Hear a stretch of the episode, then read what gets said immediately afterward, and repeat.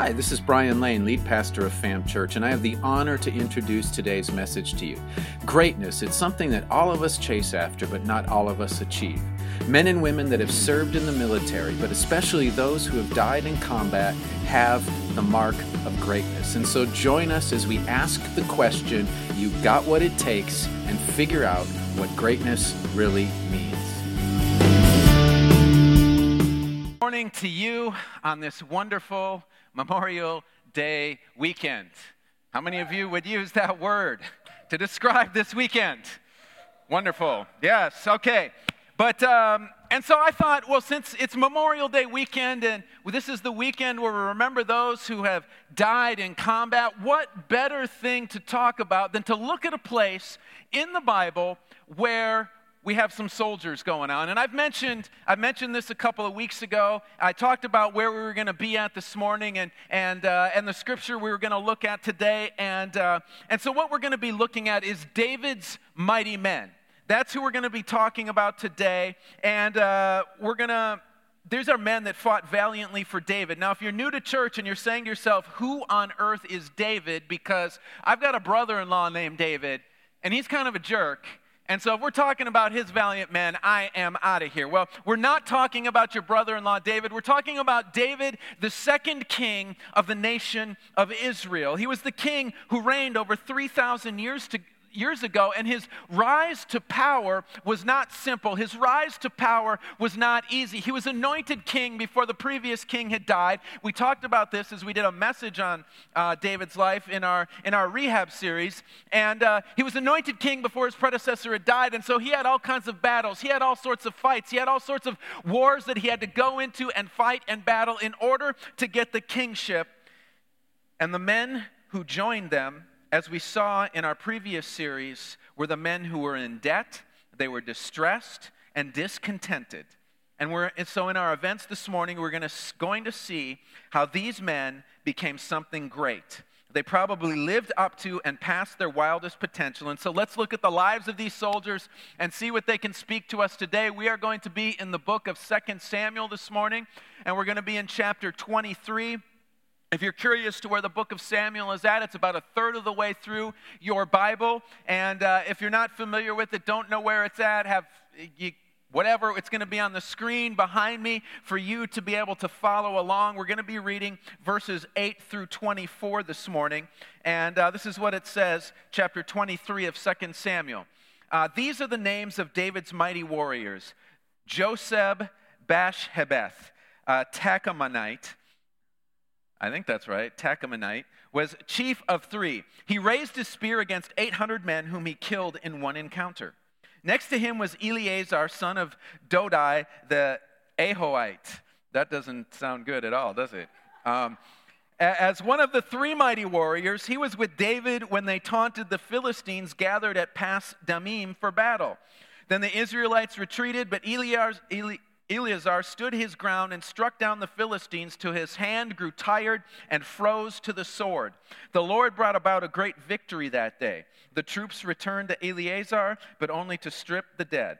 Next to him was Shema, son of Agee, the Hararite. When the Philistines banded together at a place where there was a field full of lentils, Israel's troops fled them. But Shema took his stand in the middle of the field. He defended it and struck the Philistines down. And the Lord brought about a great victory. During harvest time, three of the 30 chief warriors came down to David at the cave of Adullam, while the band of Philistines was encamped in the valley of Rephaim. At that time, David was in the stronghold, and the Philistine garrison was at Bethlehem. David longed for water and said, Oh, that someone would get me a drink of water from the well near the gates of Bethlehem. So three, men, three, war, three mighty warriors broke through the Philistine lines, drew water from the well near the gates of Bethlehem, and carried it back to David. But he refused to drink it. Instead, he poured it out before the Lord. Far be it from me, Lord, to do this, he said. Is not the blood of men who went at the risk of their lives? Is this not the blood of the men who went at the risk of their lives? And David could not drink it. Such were the exploits of the three mighty warriors. Abishai, the brother of Joab, son of Zeruiah, was the chief of the three. He raised his spear against 300 men, whom he killed, and so he became as famous as the three. Was he not held in greater honor than the three? He became their commander, even though he was not included among them. Benaiah, son of Jehoiada, a valiant fighter from Kabzeel, performed great exploits. He stuck, struck down Moab's two mightiest warriors. He also went down into a pit on a snowy day and killed a lion. He struck down a huge Egyptian. Although the Egyptian had a spear in his hand, Benaiah went against him with a club. He snatched the spear from the Egyptian's hand and killed him with his own spear. Such were the exploits of Benaiah, son of Jehoiada. He too was as famous as the three mighty warriors. He was held in greater honor than any of the thirty, but he was not included among the three. And David put, put him in charge of his bodyguard. And then among the thirty, and then the writer proceeds to list out the other thirty names of the men who had served valiantly with David, uh, which for the sake of time, uh, we are not going to look at here. And so when you think about it, some of these exploits in there, they're pretty crazy, aren't they? I mean, you think about the things that they talk about. One guy went out and took on 800 dudes. Okay? This guy wasn't playing around. He was no joke. How he did not become a part of the Avengers, I do not understand because any guy who can fight 800 people and win should be an Avenger. Uh, all right, yeah, somebody else is feeling it with me. All right. Another guy did not when, retreat when everyone else did uh, except for David, and he fought until his hand cramped up to where he couldn't even drop his sword because his hand wouldn't release. I mean, picture this guy just fighting until his hand is cramped to his sword and he can't open his hand. That's wild and crazy right there as well. Now, there was another guy who didn't retreat, fought off the Philistines in a field of peas. Those must have been some good peas to not retreat from. However, I have never found a pea that tasted good, and so I don't know why he defended the pea field. How about the dude that fought and killed 300 men with a spear? Then there's this dude who fought two men, a lion in a pit on a snowy day, and later fought a giant Egyptian. And then in one of the weirdest parts of this accomplishments, we have the guys who broke through the enemy lines, crawled up to the gate at the city of Bethlehem, and poured a glass of water, and then brought it back to the king. I mean, think about that. That's, I mean, that, that's commitment, that's bravery there, that's probably stupidity if you really think about it because you're just going for a glass of water. Is your life worth the risk of a glass of water? And some of you are you're listening to that and going, "Yeah, that's kind of cool. That's kind of interesting." But you know, that was so long ago. We don't really know if that really happened. That couldn't have happened. And so let me turn to an event uh, that this one does not come from the Bible, it comes from the U.S. Army in the Vietnam War. I want to tell you about an Army specialist, Leslie H. Sabo Jr. of Ellwood City, Pennsylvania. I cannot say the name Ellwood City, Pennsylvania without chuckling. Does anyone know why? Oh my goodness. Jake and Elwood, the Blues Brothers? That's all I could think of when I read Elwood was the movie The Blues Brothers. I don't know. But, anyways, he was from Ellwood City, Pennsylvania, and was serving with US, US forces near the village of Se San in eastern Cambodia on May 10th of 1970 when his unit was ambushed and nearly overrun by North Vietnamese forces. Fellow soldiers testified that the rifleman charged up from the rear, grabbed an enemy grenade, and tossed it away, using his body to shield a fellow soldier from the blast. Shrugging off his own injuries. Shrugging off a grenade blast, he began, um, he began his own attack. He pulled the pin on his own grenade, and despite being severely wounded by weapons fire, he began to crawl straight towards the enemy bunker, its machine guns blazing. Les kept crawling, kept pulling himself along closer and closer to that bunker as the bullets blazed and hit the ground all around him, flew over his head, and he crawled up with this grenade, waited until the last possible second, knowing that this grenade was going to take his own life, and threw it into this group of North Vietnamese, silencing the gunfire. He was remembered by being awarded the Medal of Honor by President Obama. And so, what do these events have in common? See, when we think about these sorts of things, when we memorialize stuff like this, these soldiers that fought in 2 Samuel, these soldiers that have fought not only for our country, but for other countries throughout history and time, have something in common. They're linked together with something called greatness. And see, when you look at the lives of soldiers, it teaches us what greatness is like, what greatness is about, what it means to be someone and something great. And what I know about everyone in this room right now is that everyone in this room looks at their life and they say to themselves, you know what? I want to be someone great. I want my life to count. I want my life to make a difference. I want to achieve amazing things. But a lot of times, what we do to achieve that greatness, what we do to get to that level, are usually things that, in fact, don't help us get to the level of greatness that we are looking for. But in the lives of these soldiers, we see some of what it takes.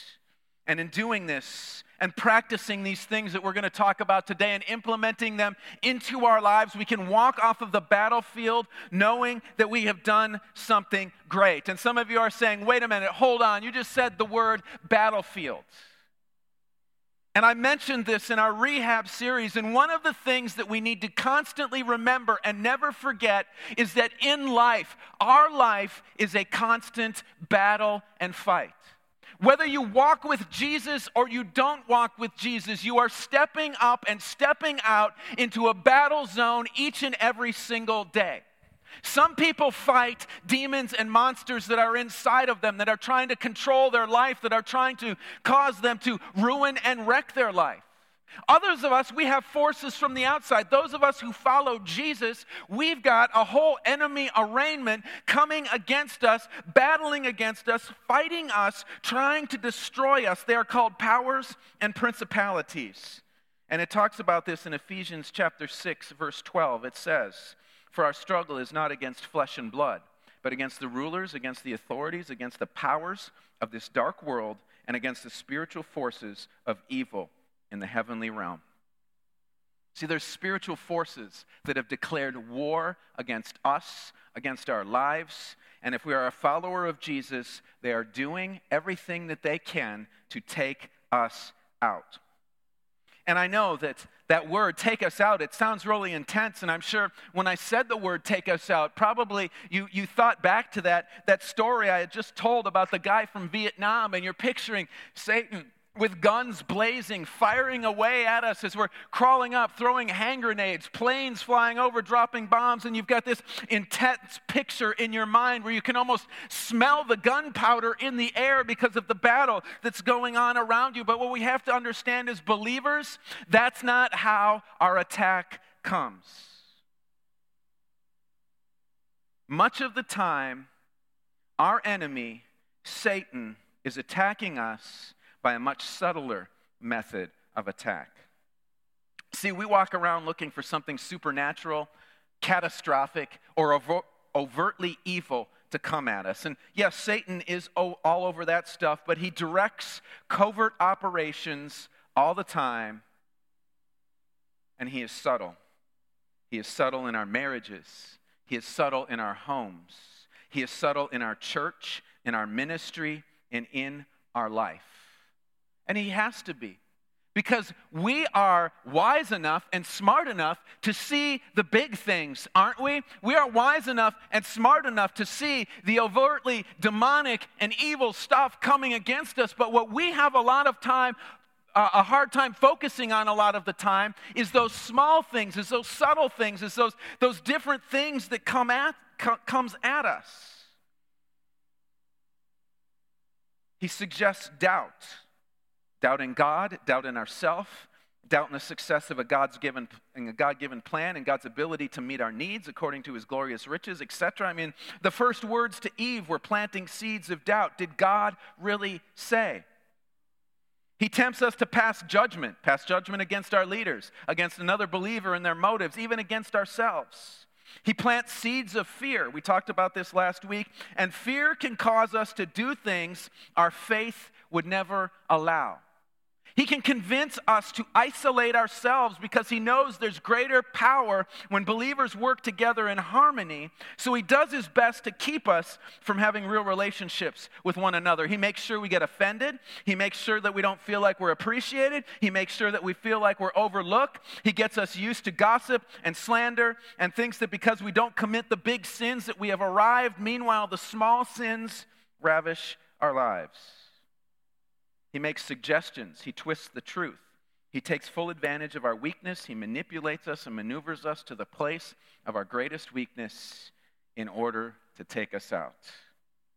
And that's the battlefield we are on, and that's the battlefield we are called to face. But see, God has not called us to be victims of the enemy attack.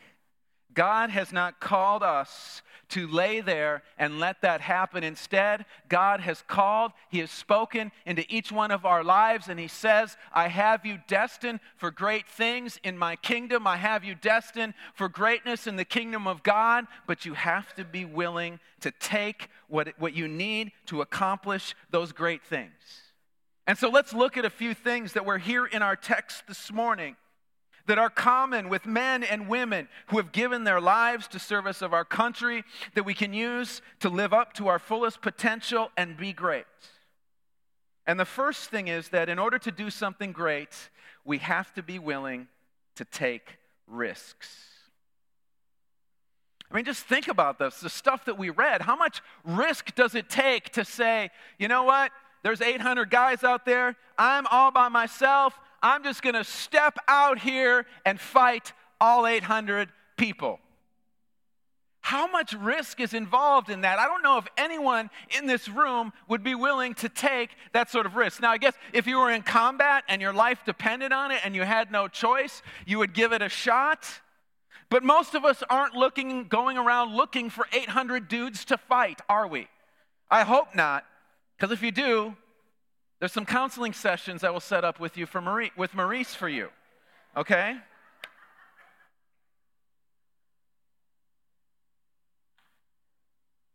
Or fighting until your hand is frozen to a sword. I mean, how much risk is that? Because all of us have had our body parts cramp up in here, right? Everybody's gotten cramps. They're painful and they hurt. Well, just imagine your hand holding a sword and you're having to fight and battle, and your hand and your muscles are cramped up in your hand so that you can't even release it, the pain, and yet he continued to risk it and battle on.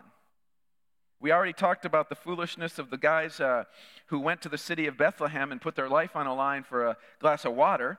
Um, stepping in a pit with a lion on a snowy day, that involved huge risk. And it seems kind of odd why they would even mention him stepping into a lion with a pit or into a pit with a lion on a snowy day. That's harder to say than you think it is.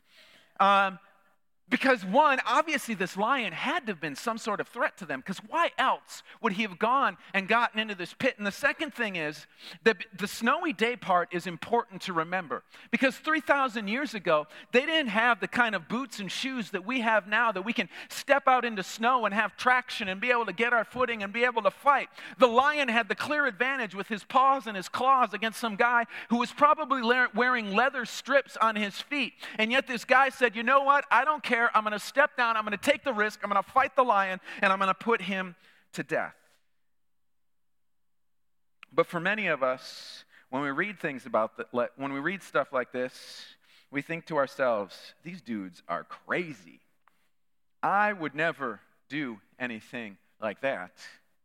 Instead of saying, oh man, there's a lion in a pit and it's near our camp, I got to do something about it, we say, dang, there's a lion in a pit. I got to go find somebody to do something about it, right? I mean, that's how we do things. And we live in a society now that is becoming more and more risk averse. We don't think risks are worth it. We ask the question not if I take this chance, what good can come out of it, but we look at everything through the eyes and the perspective of failure. What if it goes wrong? What if I have to fail? And we think to ourselves, man, I don't want to fail because that would make me a failure, so we don't take risks. Well, what they have done is they have studied people, and what they have found is that the people who are less likely to take risks in life are actually the people who miss out on the most and put themselves at the greatest risk. Think about that. The reason that what happens is that people, when they become fearful of taking risks and fearful of failure, it freezes them, it handicaps them, it doesn't allow them to do anything. And we've raised a, a, a generation of children to live under the fear of taking risks. Because we believe, well, if we do everything we can to mitigate risk, then our child won't fail, our child won't get hurt, our child won't do any of this stuff. I remember when I was a kid, it was a rite of passage to break a bone, okay? Everybody had to break a bone. Now kids don't break bones that much anymore. I mean, I feel like a bad parent because I had one kid who broke their arms and then I had another kid who broke their foot. And, I'm like, everybody else seems to not have kids breaking bones all over the place like we did. But see, this is part, taking risks and failing are, is part of our growth process. Children need to experience failure in order to develop properly. Avoiding risks is not a good thing. It's not the way God intended us to live free from risk. Instead, if we are called to live like Jesus, and our um, Jesus is a risk taking God. See, the chapters of the Bible are filled with God taking risks. I mean, even from the very beginning, in the beginning, God created the heavens and the earth. Him creating the heavens and the earth was a risk, but then He took an even greater risk and He took a man and a woman and He placed it on that creation and He said, You know what? You've got the choice, you've got the freedom to live you, your life however you want to. Here's my rule you can choose to follow it or you can choose not to. Huge risk. Guess what happened? It ended in a failure for God because the, Adam and Eve ate the fruit, they fell, they did what they weren't supposed to do, and, and, and here we go. This is why we're in the state that we're in. This is why we got the mess that we got right now in the world, okay? But beyond that, you can just turn through page after page after page in the Bible. And you see God continually challenging men and women of faith to step out and take risks. If we want to accomplish great things, we have to take risks. We have to step out. We have to be willing to bet the farm. And I am not saying let's all be dumb and do really dumb stuff and put our life at risks, risk. But we have to understand that greatness does not come to us by sitting there and asking someone else to take risks so that we don't have to. All of these soldiers, the people that have died, they took risks so that somebody else didn't have to. And that's part of what made them great. A second thing about greatness is that it will always involve commitment. Not just a commitment, but the highest level of commitment, in that it involves putting one's life and reputation on the line. All of these soldiers that we read about today, all of these soldiers that are going to be remembered tomorrow on Memorial Day, fully committed to the mission that was at hand. None of them stepped up and about halfway through said, Oh, snap, this is a bad idea. I should have done something else. I shouldn't have done this with my life. I shouldn't have committed to this. I should have committed to that. They all took their commitment, they took it seriously. They did not walk away. They didn't say, My hand is hurting, so I got to stop. They didn't say, There's too many guys out there, so I got to stop. They didn't say, That lion can eat me, so I got to stop. They didn't say, That Egyptian is too big, so I got to stop. They continued with their commitment and they pushed forward with that commitment. They understood that greatness was a commitment with an all or nothing proposition, and they went for it, and it led them to greatness. And so, if we want to be great in this room, we need to check our level of commitment. And I believe this is one of the biggest things hurting Jesus in the advance of his kingdom in this modern world because we have so many options available to us. And so we avoid commitment because, well, this option's okay, but if this option, this option, or this option, or maybe even this option become available, I don't want to be committed to this option over here because I want one of these. And so we do what we can to avoid committing to things. People will not commit to serving Jesus for an hour on a Sunday morning at church. Why? Well, what if I don't want to be there that Sunday? What if it's nice out? I think the, I mean, it's rained the last three Sundays, okay? So you can forget about it being nice on Sundays for a while, all right? We're just gonna, we're gonna keep praying that God will keep it raining on Sundays, all right? But commitment is huge, huh? You'd be at the beach. Carol would be at the beach right now if it wasn't for the rain. Thank you, Jesus. I'm just, nah. All right. But we avoid commitment because we want something or we hope that something better uh, will come along. We think that commitment to Jesus should never interfere or come in conflict with our agendas, but that's not the case. I mean, think of these men that we looked at. Did they have families at home that were important to them? Yes, they did. Did they have obligations and bills to pay? Yes, of course they did. The pit with the lion is the most interesting one of these because what would cause a man to go down into the pit on a snowy day to fight a lion? My guess is he wasn't doing it for fun. My guess is because, uh, not because he was dared to do it by his friends. My guess is that the lion somehow posed a threat to them. And so he committed to taking care of the problem. That is what it will take from us to become great. It's going to take an unwavering commitment in our life to the greatness that we are chasing.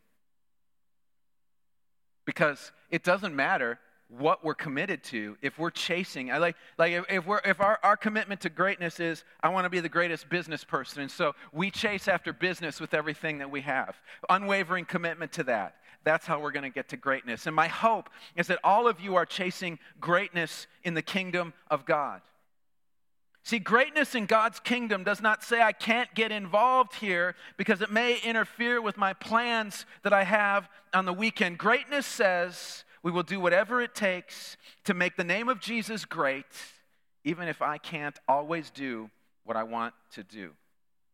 See, my desire is that all of you, after hearing this, this list of men and women that were honored because of their commitment to the mission, because of their commitment to the king, will want to make this same kind of list one day for the King of Kings.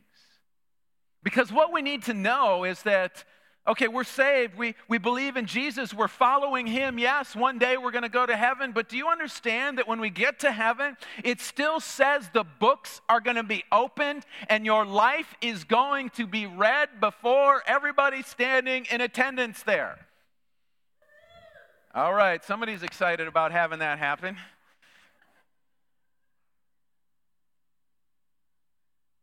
But what do you want them to read when you stand before all of those who have gone before and all of those who will come after us? Do you want them to read, I didn't get committed here because of this, I didn't get committed there because of that, I didn't, um, I didn't take risk here because, of, you know, do you want that? Or do you want to read like 2 Samuel 23 read and they say, Surely you went and you fought the battle. You went out there with a sword and you battled until your hand cramped up and you continued to fight the enemies and continued to push back the darkness. And because of you standing your ground and fighting your battle, these people are here in heaven today. What do you want to be remembered for? Greatness or something else? Then the third thing that leads us to greatness is serving others. We mentioned this a couple of weeks ago, but it's very relevant here. The soldiers in 2 Samuel, the American soldiers that have died in combat, they were serving others. They made the decision that somebody else's life was worth their life. That's powerful. Have you guys seen the movie Saving Private Ryan? At the end of the movie, as uh, as, um, as, as as he's dying, I can't remember the name of the. I just want to say Captain Dan, but that's uh, Forrest Gump. That's a different movie. yeah, he says he's dying, and the guy who was trying to save uh, Private Ryan said, "Earn this. Earn this." and then at the end of the movie, he's standing before his grave, making his case for the reason that his life was worth saving. There's lives worth saving through this city, through this county, through this state, through this world. And our serving can be the difference between somebody crossing over into eternity and spending eternity with God or not.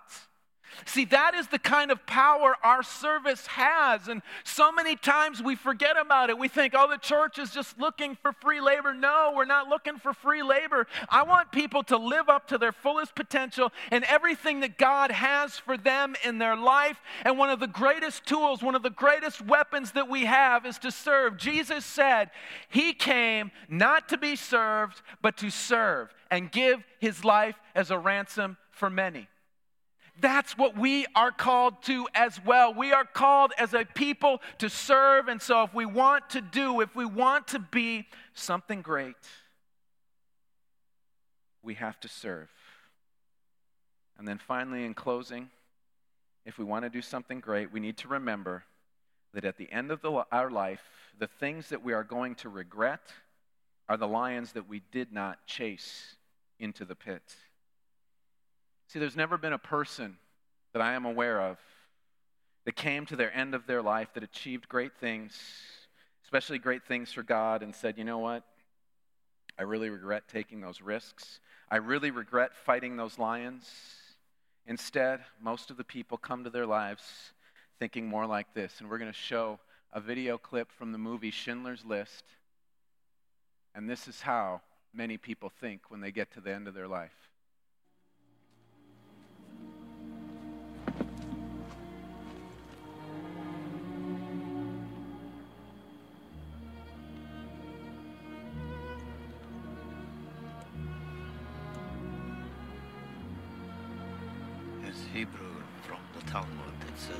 Saves one life saves the world entire.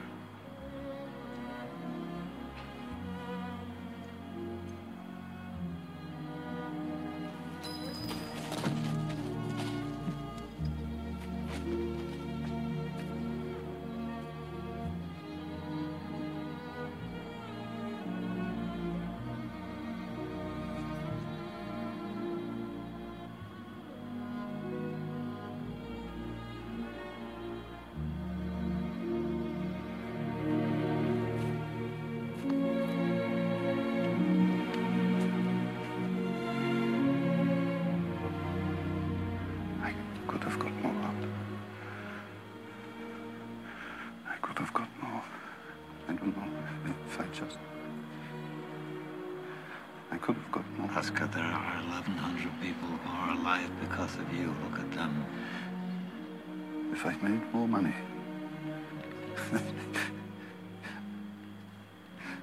I threw away so much money. you have no idea. If I just... There will be generations because of what you did. I didn't do enough. You did so much.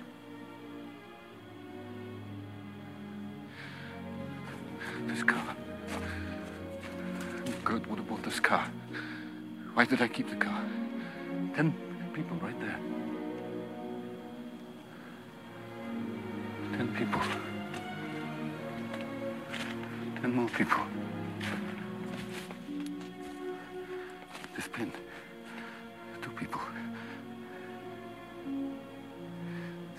This is gold. Two more people You would have given me two for it, At least one. You would have given me one. One more. One more person. Person, Stern. For this. I could have got one more person. And I didn't. I, I, ha.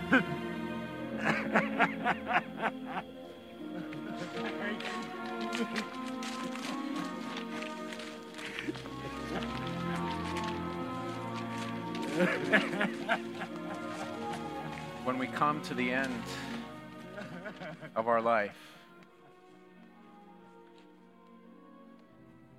what are we going to look like? Are we going to look like Schindler there, standing there saying, I could have done more? He wanted to buy people out of the concentration camps.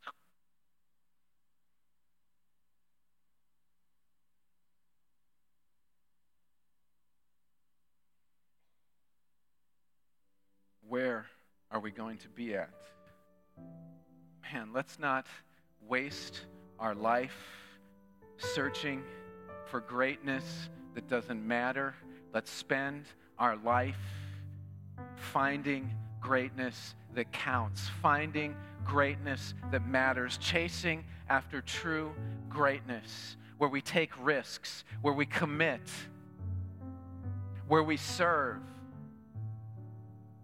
so that we can stand at the end and celebrate with those whose lives have been impacted and made a difference because we chose that we were going to be great for the kingdom of God. We were going to get on that battlefield with the weapons that God has given us and fight the battles that He challenged us to fight with.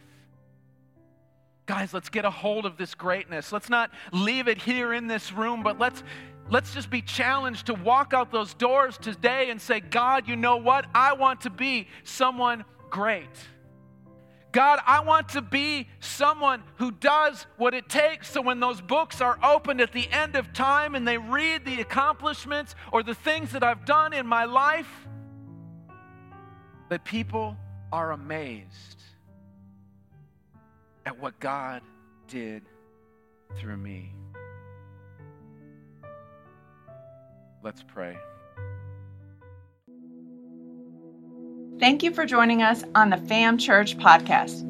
FAM Church is here to connect people to Christ. If you live in or are visiting the Lakeland, Florida area, we would love for you to join us on Sundays at 10:30 a.m. You can also check us out online at myfamchurch.com. Thank you again and have an amazing day.